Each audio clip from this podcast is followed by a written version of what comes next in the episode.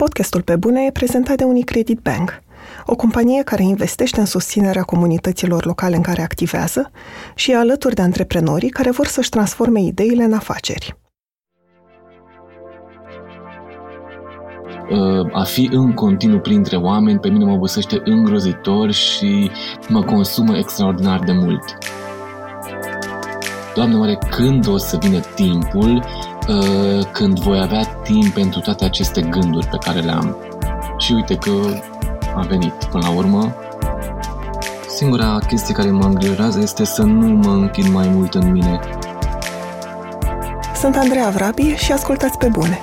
Un podcast sincer, cu oameni creativi, despre cum au ajuns cine sunt și întrebările pe care și le pun.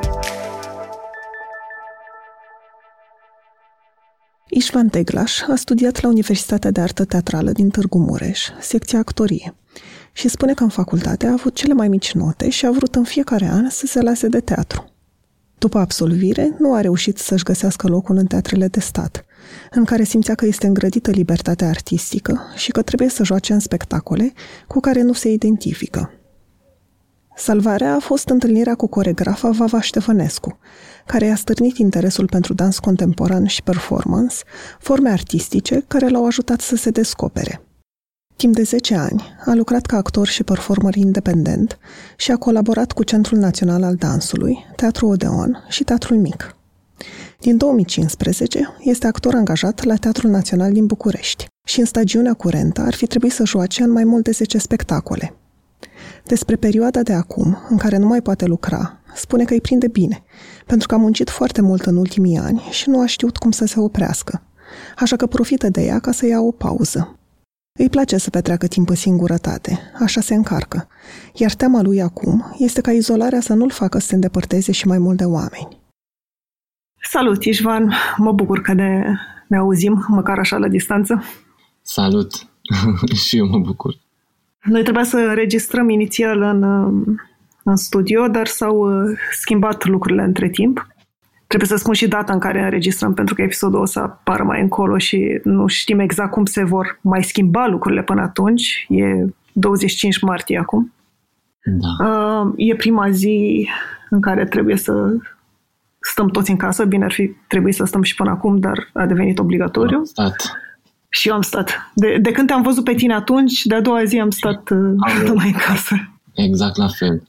Ca atunci da. la mine pentru că s-au anulat spectacolele și absolut tot, de fapt, de atunci, da.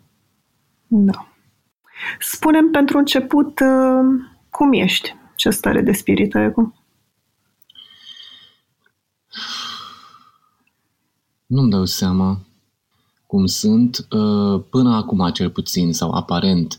Până acum mi se părea că sunt foarte bine, uh, cel puțin cu statul în casă și uh, pentru că nu, până acum nu prea am avut timp, adică în ultimele luni nici măcar de sărbători nu prea am fost acasă.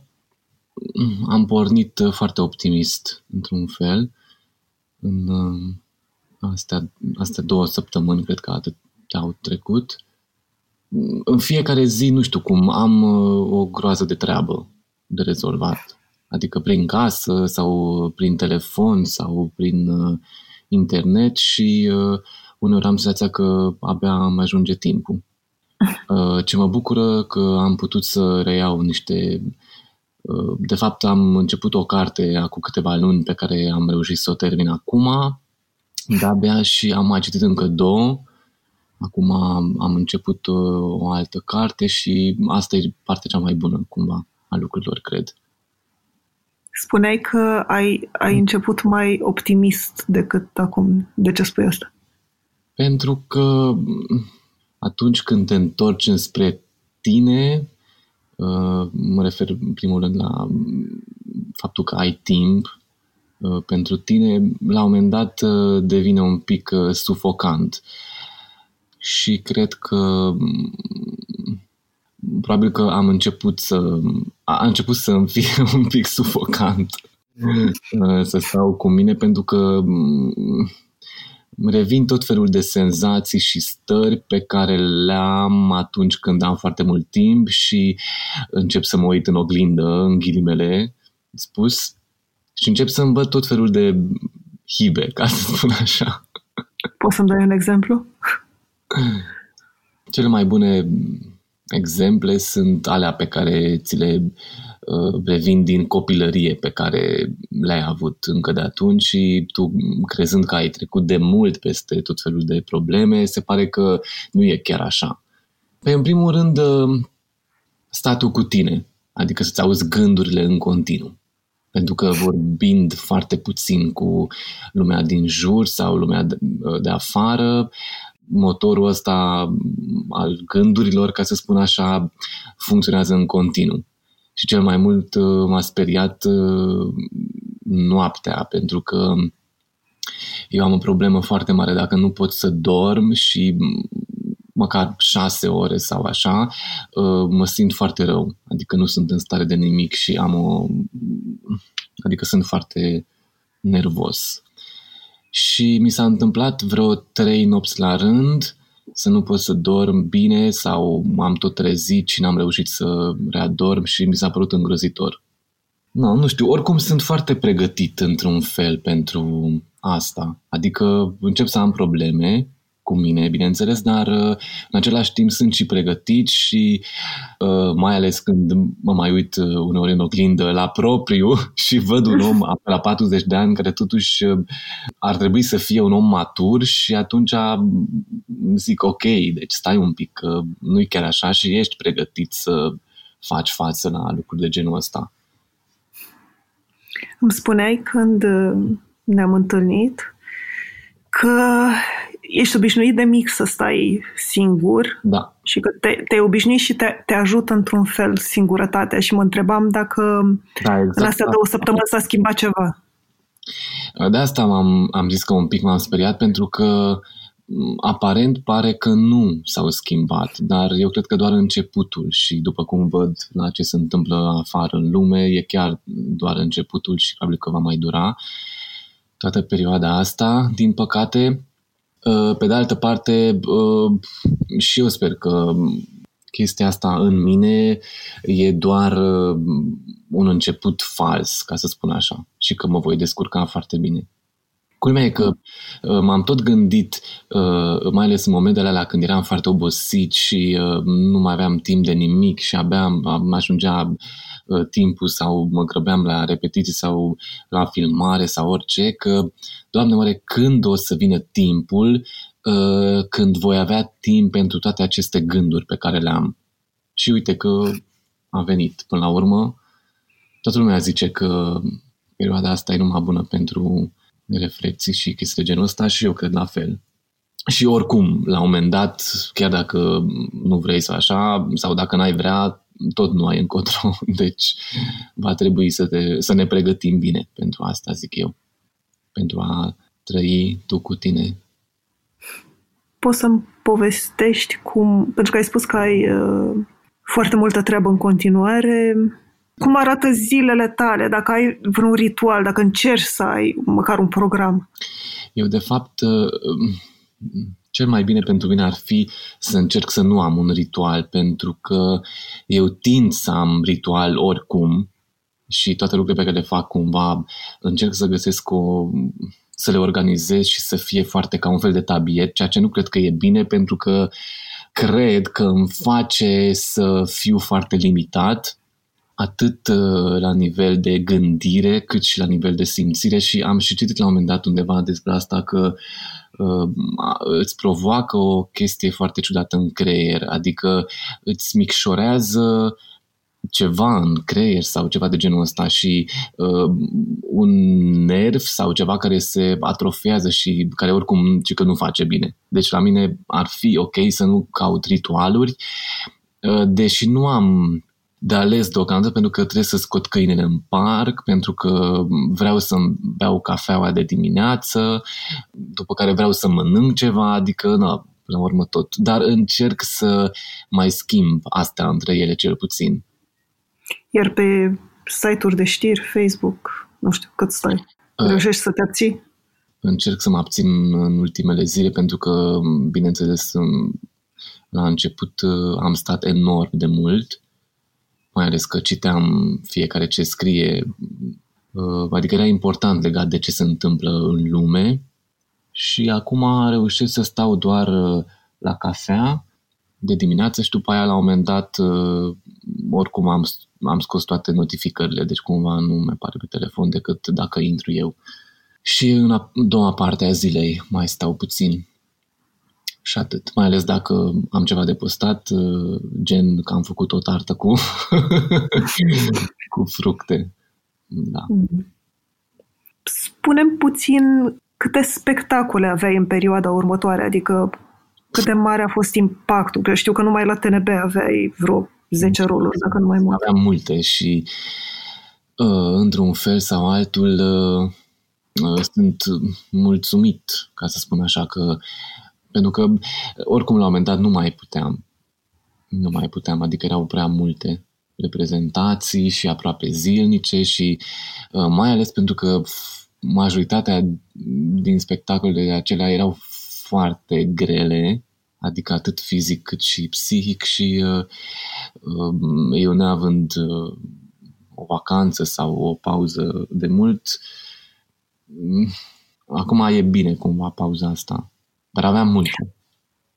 Și de ce, de ce aveai atât de multe? Adică ce crezi că te-a împins să ai atât de multe spectacole uh, și grele, cum spui tu? Așa s-a întâmplat, pur și simplu. S-au adunat în ultimii ani și uh, nici eu, adică cel puțin la teatru, n-am, uh, adică am acceptat tot ce mi s-a propus, bineînțeles că e în contract cumva acest lucru. Am observat că mai multe teatre au început să aibă reprezentații online prin live streaming. Nu știu cum ți se pare ideea și cât de important e pentru tine publicul? Prezența unui public, uh, de fapt. Nu știu ce să zic. Eu deci e interesant, de exemplu, ce face uh, lumea la un teatru, că știu că ei, acum cred că s-au oprit și ei, dar uh, o perioadă cel puțin uh, uh, ei jucau live și era transmis uh, spectacolul pe internet. Uh, mi se pare foarte interesant și îmi place și uh, ideea de a reproiecta spectacolele vechi, care sunt, adică înregistrările. Mi se pare foarte bine. Acum, cei drept, probabil că multe înregistrări de spectacole nu sunt într-o nu sunt făcute ca lumea, din păcate, și foarte profesionale, dar e bine că se poate și așa. Întrebam și de cât de important e prezența unui public pe viu pentru tine și în general, adică în spectacole, cum te raportezi la public? Păi, cred că e, într-un fel sau altul, e cel mai important lucru, publicul, la un spectacol live, ca să zic așa, și uh, la mine mereu a fost așa. Dar eu am un fel de a uh, percepe publicul, publicul prezent, adică în seara respectivă, și mai de mult când eram uh, uh, mai nesigur pe mine sau așa, uh, mă influența foarte mult într-un, uneori chiar și într-un sens uh, negativ. Adică puteam să stric un spectacol întreg dacă simțeam că din partea publicului uh, uh, vine altceva decât uh, ce ar trebui să vină în mod normal și uh, dar, în același timp, cred că făceam acest lucru pentru că eu cred sau aș prefera să cred mai degrabă că publicul ar trebui să fie foarte viu ar trebui să facem spectacole în care publicul ar trebui să fie într-un fel sau altul foarte prezent. Și um, nu mă refer doar la a face spectacole interactive, uh, dar în același timp uh, mi-e foarte greu să mai cred în spectacole unde publicul nu există și unde trebuie să ne prefacem că publicul nu e în sală și că nu se uită la noi. Uh, asta aș prefera să mai fac uh, chestii de genul ăsta dacă e doar uh, făcut pentru un experiment. Hai să vedem cum e să nu, să nu fie deloc publicul acolo pentru noi, știi? Dar altfel, totuși publicul e foarte viu prin faptul că sunt oameni acolo care stau în sală și mm, noi nu cred că putem sau nu cred că ar trebui să ne prefacem că ei nu sunt acolo. Bineînțeles că și aici se poate, oricum spectacolele pe care le-am făcut mai mult în zona independentă în ultimii ani uh, sunt mult în, uh, în direcția asta. Podcastul Pe Bune e prezentat de Unicredit Bank, o companie care investește în proiecte care aduc schimbare. Acum 12 ani, Unicredit Bank a început să sprijine comunitatea creativă românească. Astăzi, continuă să ajute și să inspire oameni și inițiative cu impact pozitiv în comunitățile în care activează.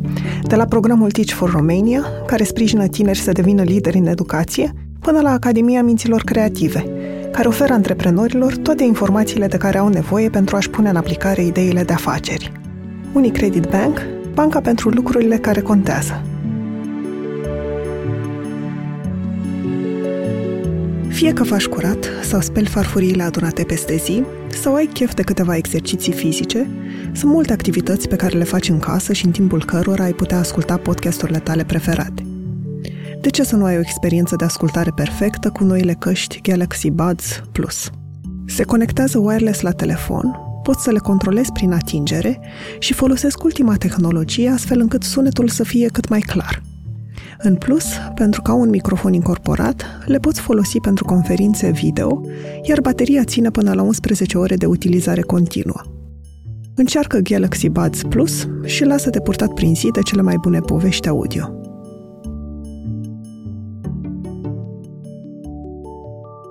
Vorbeam recent cu un muzician și îmi spunea că ei sunt într-un fel privilegiați pentru că pot să-și continue meseria sau pot să, să încerce să o facă cumva și de acasă, pe când, și ăsta era exemplu pe care îl folosea ea, uh, pe când un actor nu poate să joace singur acasă, nu are ce să facă în perioada asta și da, mă întrebam dacă... A început să se înregistreze, să-și facă, adică să spună poezii, uh, eu nu Asta sunt... mă întrebam, ce poți tu să faci sau unde ce simți că ai vrea mai degrabă să faci ca să nu-ți pierzi anumite skill-uri, să te poți conecta nu la... am o problemă cu asta. Adică, deși am, au cerut și de la mine uh, să citesc o poezie, să spun o poveste, să fac, să dansez chiar. Uh, eu nu sunt de acord cu aceste lucruri. Adică, bine, poate că am și o problemă cu faptul de a mă filma, nu înțeleg de ce să fac sau de ce să faci asta, mă rog, nu contează, e doar părerea mea, dar uh, eu nu am problema asta și nu sunt nici, na, nu știu, dacă citesc o poezie, fac pentru mine sau fac... Uh, pe de altă parte, mi se pare frumos când actorii fac asta pentru public, dar eu nu mă văd făcând asta și nici nu mi-e frică că în felul ăsta, adică nefăcând, îmi pierd din skill sau nu știu ce. Oricum eu, dacă sunt singur prin casă toată ziua, eu atâta, atâta prostii fac și zic singur și nu știu ce că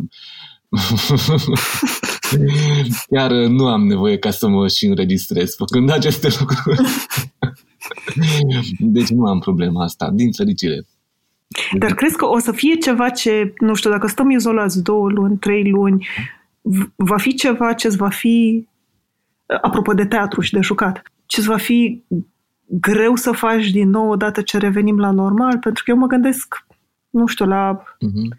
apropier, apropierea dintre oameni, cât de ușor o să ne fie să fim în sală împreună cu alți oameni. Uh-huh. Am tot gândit uh, și eu legat și de teatru, dar și de apropiere legat de alți oameni în, ultima, în ultimele zile, că eu îmi dau seama că pentru mine pe lângă gânduri pe care le am și așa mai departe și luptele pe care le port cu mine, eu nu am o problemă cu această stare în general, pentru că eu nu sunt cu toate cu, tot că, cu toate că nu pare, eu nu sunt un om foarte sociabil și nu știu de ce nici nu-mi doresc să fiu. Adică nu-mi face plăcere să stau printre oameni nu îmi face o foarte mare plăcere să mă tot întâlnesc cu oameni și să trebuiască să țin un fel de aparență și nu mă refer doar la te preface, că nu mă prefac, dar uh, a fi în continuu printre oameni pe mine mă obosește îngrozitor și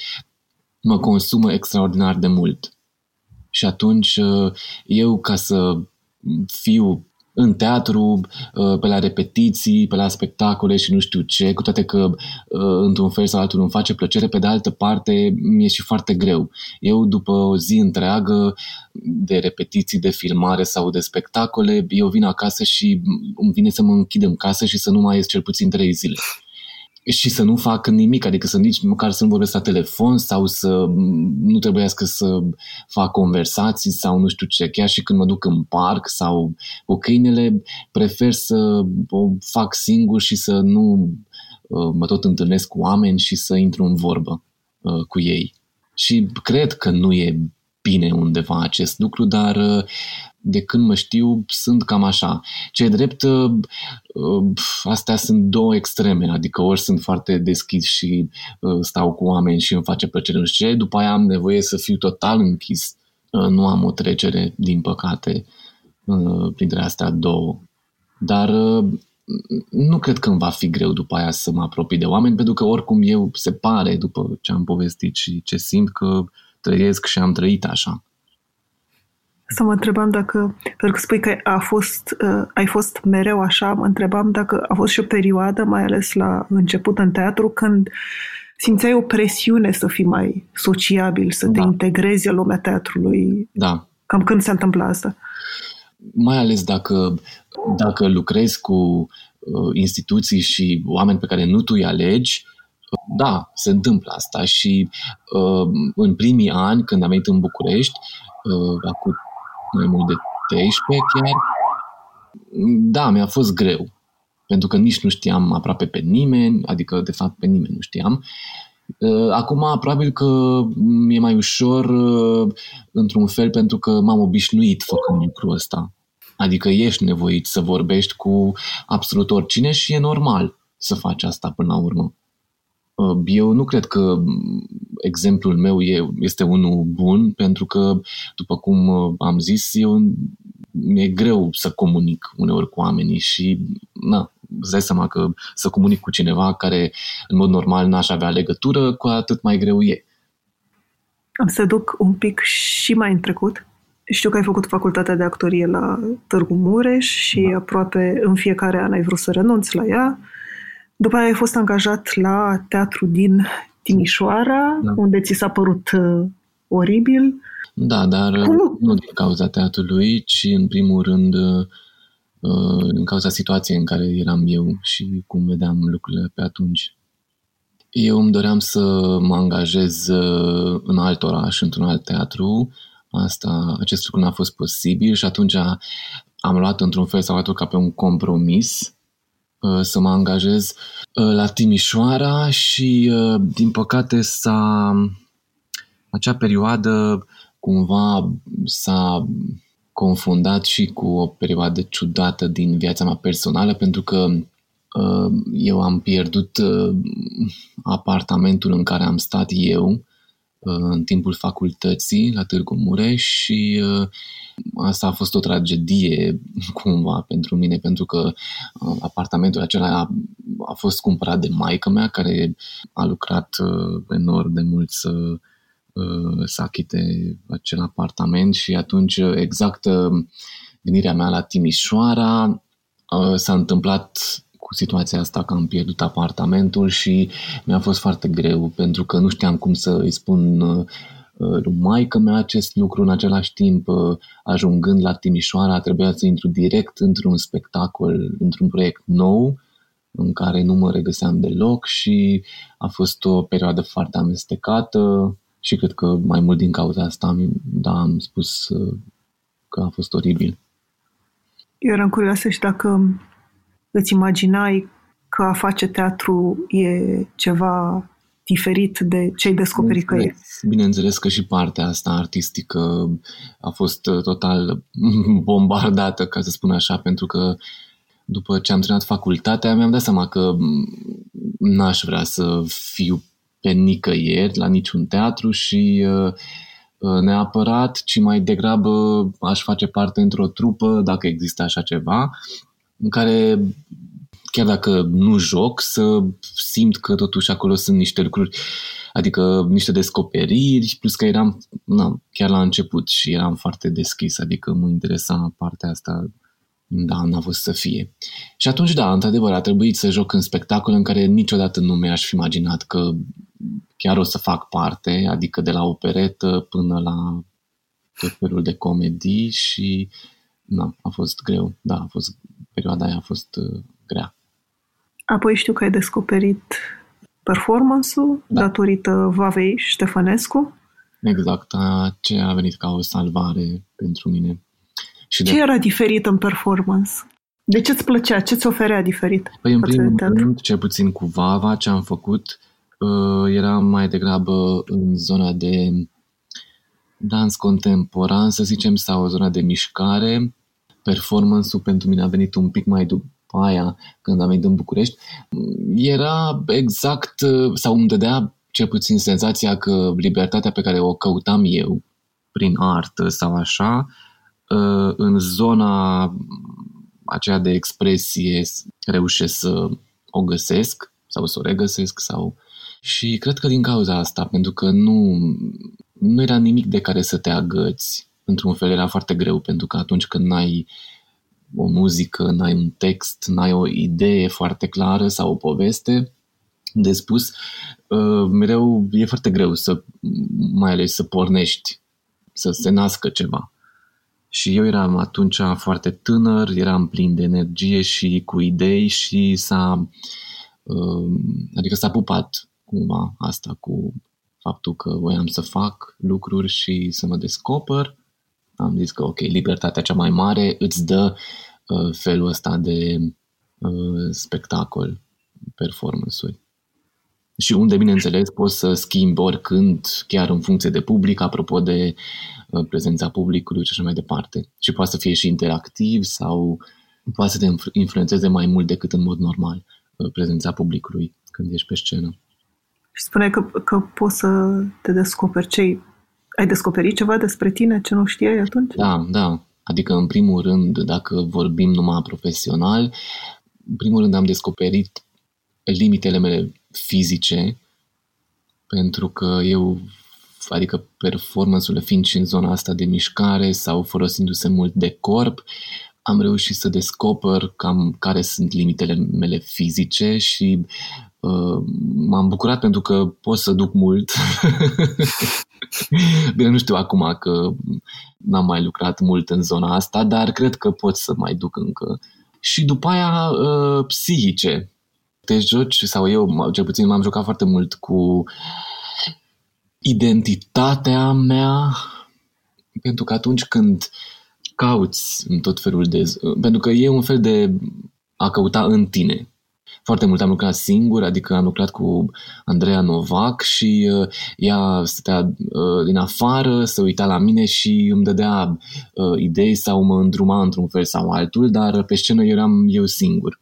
Și uh, a fost important pentru mine atunci. Ai un spectacol din perioada aia care simți Da, că... am făcut până la urmă cu ea un spectacol care s-a numit Dance a Playful Body, dar mm, contează mai puțin partea asta, pentru că, bineînțeles, în spectacol a rămas, uh, au rămas niște momente pe care le-am considerat noi că am putea să le arătăm și uh, să pară că am lucrat uh, ceva anume, dar munca cea mai importantă și partea cea mai interesantă a fost, bineînțeles, uh, lunile acelea pe care le-am petrecut noi doi în sală și uh, care poate că ca atmosferă sau ca nu știu cum să zic, uh, s-au resimțit până la urmă în spectacol, dar descoperirile acelea pe care le-am făcut noi doi atunci în sală, în perioada repetițiilor, nu, n-ai cum să le arăți cuiva sau n-ai cum să le explici, de fapt și nici nu cred că trebuie. Alea au fost mai mult uh, personale. Am vorbit cu mulți oameni la pe bune, de la artiști și antreprenori până la scriitori și fotografi. Au fost alegeri subiective, dar am vrut să invit în fața microfonului oameni care au ajuns să fie printre cei mai buni din domeniul lor. În valoarea perseverenței și a muncii către un ideal, crede și Best Jobs. Prin tooluri și informații online, Best Jobs își ajută utilizatorii să exploreze o multitudine de oportunități și să descopere jobul care le permite să-și valorifice la maximum skillurile și pasiunile. Pentru că, atunci când te gândești la ce vrei să faci, nu este niciodată vorba despre o simplă alegere, ci de a descoperi unde e locul tău. Intră acum pe Best Jobs și descoperă jobul unde poți fi și tu cea mai bună versiune a ta.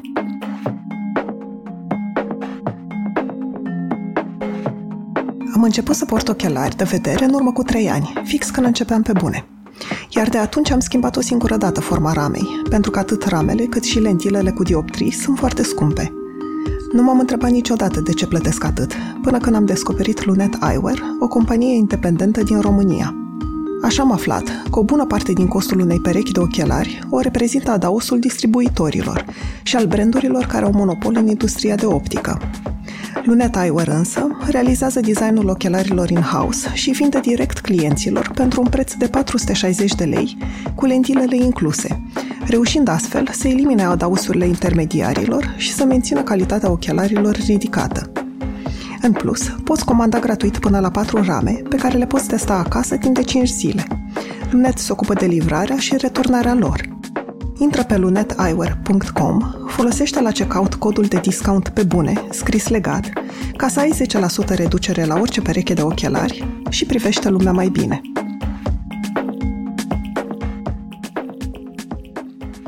Asta era prin 2000. anii 2006, 2000... 2007, 2008, Așa. de genul ăsta, da.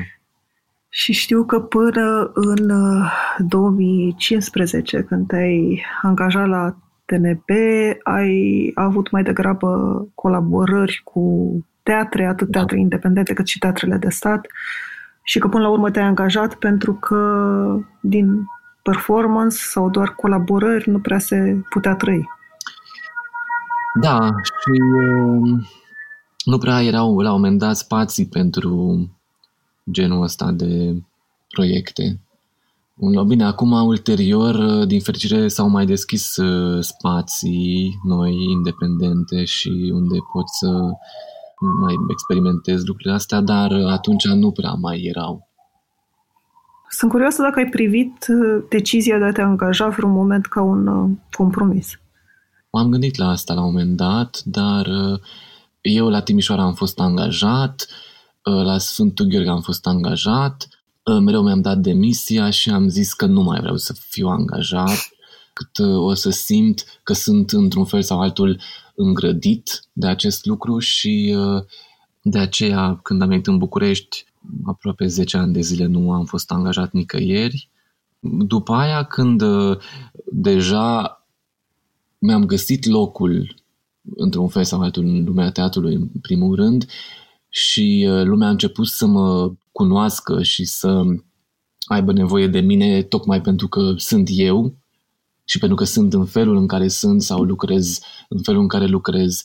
După aia, când a început să conteze mai mult acest lucru, mi-am permis, ca să zic așa, ă, să mă angajez. Și mi-am dat seama că nu mai simt, ă, nu mai am senzația că sunt îngrădit. Probabil că, adică a contat cel mai mult acest lucru și nu, nici acum, adică acum nici nu am de ce, cred, dar uh, da, nu, nu, nu mai simt uh, senzația pe care am avut-o înainte legat de a fi angajat. Adică nu mă simt îngrădit, nu mă simt uh, nici cum. Și atunci spectacolele independente pe care le faci în continuare, ce rol au? Pentru că știu că mulți actori, mm-hmm. mai ales cei angajați în teatrele de stat, uh, găsesc un fel de refugiu creativ în spectacolele independente și de-aia ajung să lucreze foarte mult pentru că au, nu știu, 10 spectacole impuse și mai vor încă 3 ca să le fie lor bine creativ. Pentru tine, ce rol au spectacolele astea probabil, pe lângă? Probabil că e un fel de refugiu, dar, dar mai degrabă în legătură cu estetica Uh, spectacolelor, pentru că în teatrele de stat încă uh, e nevoie, din păcate, de anumite estetici. Uh, regizorii, deși, de exemplu, la noi, la Teatrul Național, în ultimii ani, cel puțin, sunt multe spectacole și regizori din alte generații și care fac spectacole așa cum vor ei, deci care nu fac parte în, să zicem așa, spectacole mai clasice.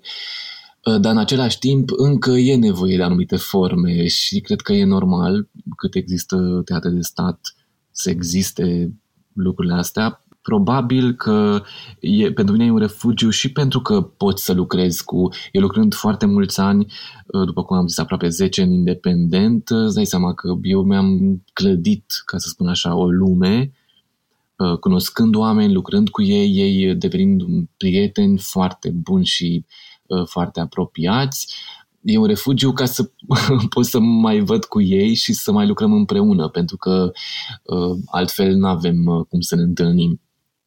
Și uh, exact cum am zis, sunt întâlniri, adică am făcut acum un spectacol tot cu Andreea Novac și pentru noi a fost uh, mai mult un pretext de a fi iarăși împreună și de a vorbi enorm de mult, pentru că ea e printre puținele persoane care îmi face plăcere să vorbesc despre absolut orice și uite, de exemplu, acum acest proiect pe care l-am făcut cu ea a fost un fel de refugiu, da, pentru că uh, la cel mai multe proiecte n-ai cum să vorbești despre singurătatea ta, n-ai cum să vorbești despre gândurile pe care uh, ți le-am spus și uh, la începutul discuției noastre și acolo e un spațiu, mă rog, în ghilimele, un spațiu în care poți să le dezvolți și să le înșiri și să le învârt și așa că, da, e un refugiu. Așa este. De ce ai spus că în majoritatea cazurilor sau proiectelor nu poți să vorbești Pentru despre că lucrurile astea? nu e interesat de tine, așa cum ești tu. Nu uh, de față cu lume, ci uh, când ești tu cu tine. De exemplu, acum cum suntem noi, izolați în casă.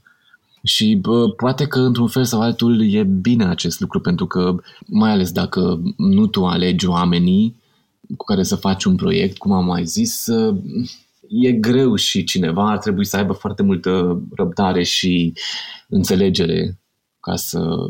Plus că foarte multe proiecte nu se fac cu, cu scopul ăsta. Scopul nostru, de obicei, uh, când lucrăm cu Andreea, este ăsta, dar uh, atunci când faci un, nu știu, o comedie sau habar n-am ce, mă gândesc în sensul clasic al cuvântului, uh, nu-i nevoie să scoți mațele cuiva ca să zic așa, că nu-i nevoie. Ai spus în mai multe interviuri, am, am văzut și inclusiv când ne-am întâlnit noi, dacă mi am bine, că uh, lumea teatrului e o lume coruptă moral, cel puțin. Nu numai moral, da. Cred că în toate sensurile.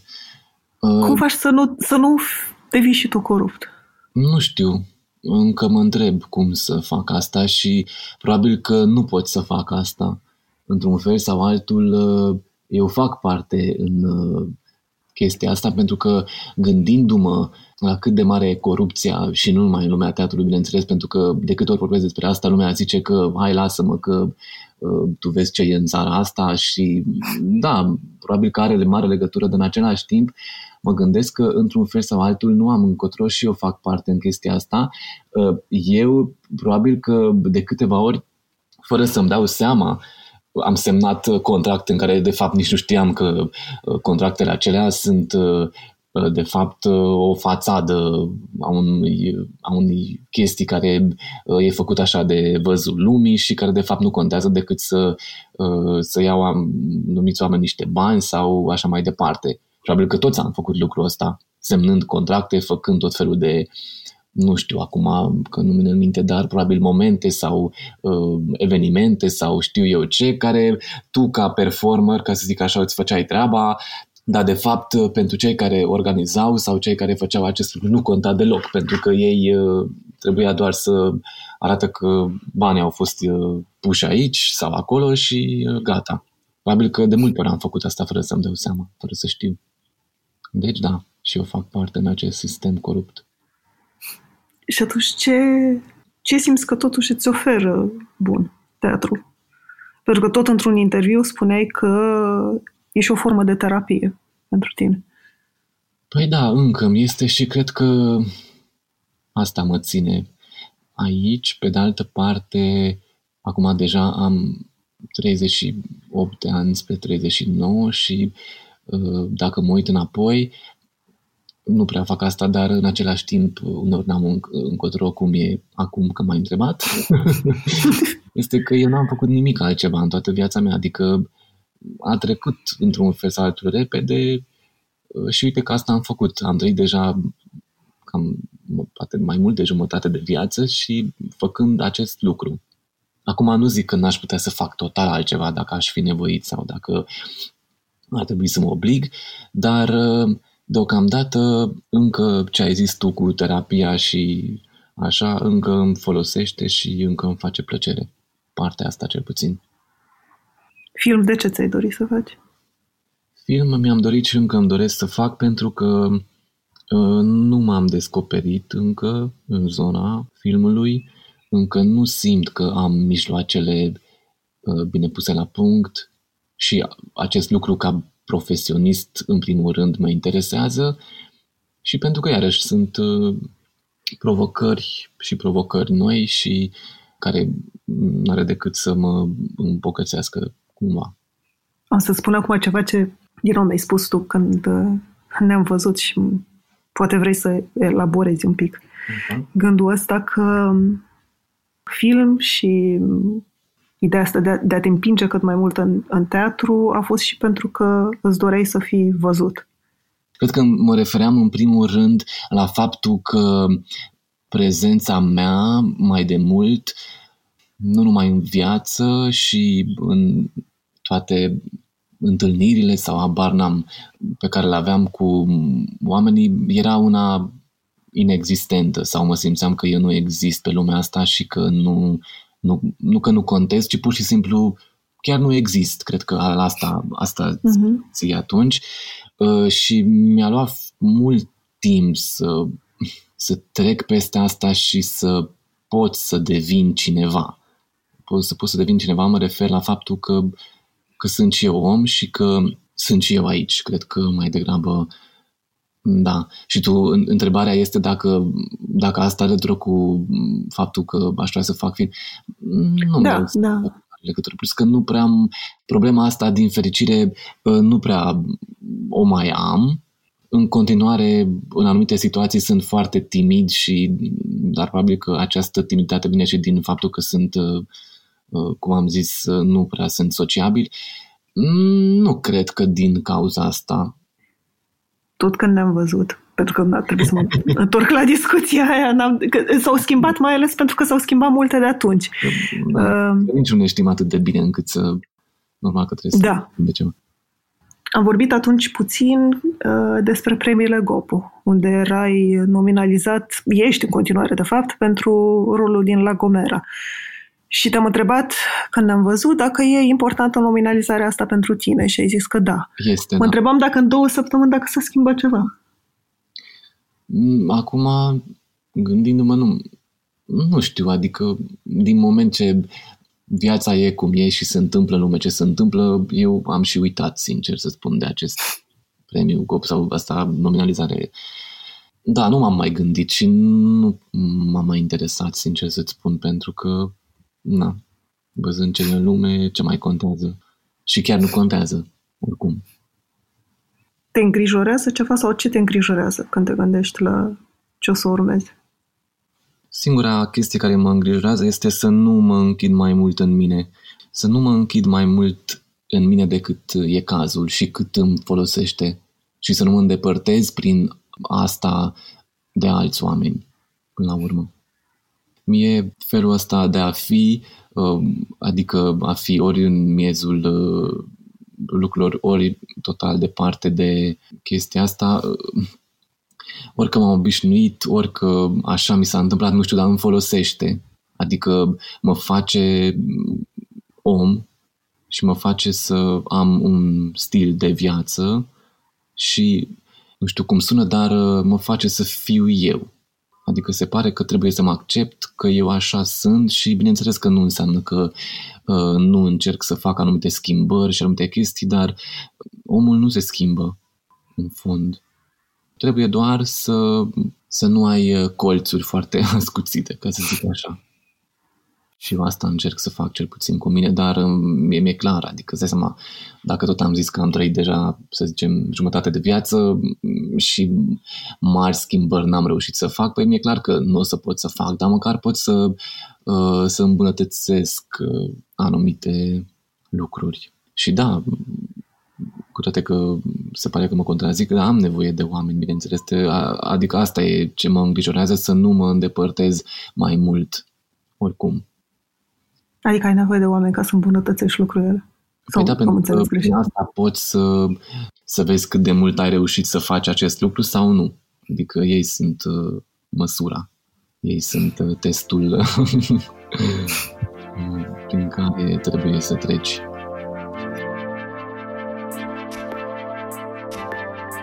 Mulțumesc că ne-ați ascultat! Pentru mai multe episoade, mergeți pe SoundCloud, iTunes, Spotify sau în orice aplicație de podcast folosiți. Pe bune este un podcast produs de Dor, editor de sonet e Horia Baldea, tema muzicală e compusă de Alex Turcu, asistent de producție e Alina Șincu. Nu uitați, dacă v-a plăcut episodul, dați-l mai departe, ca pe bune să ajungă în căștile cât mai multor oameni.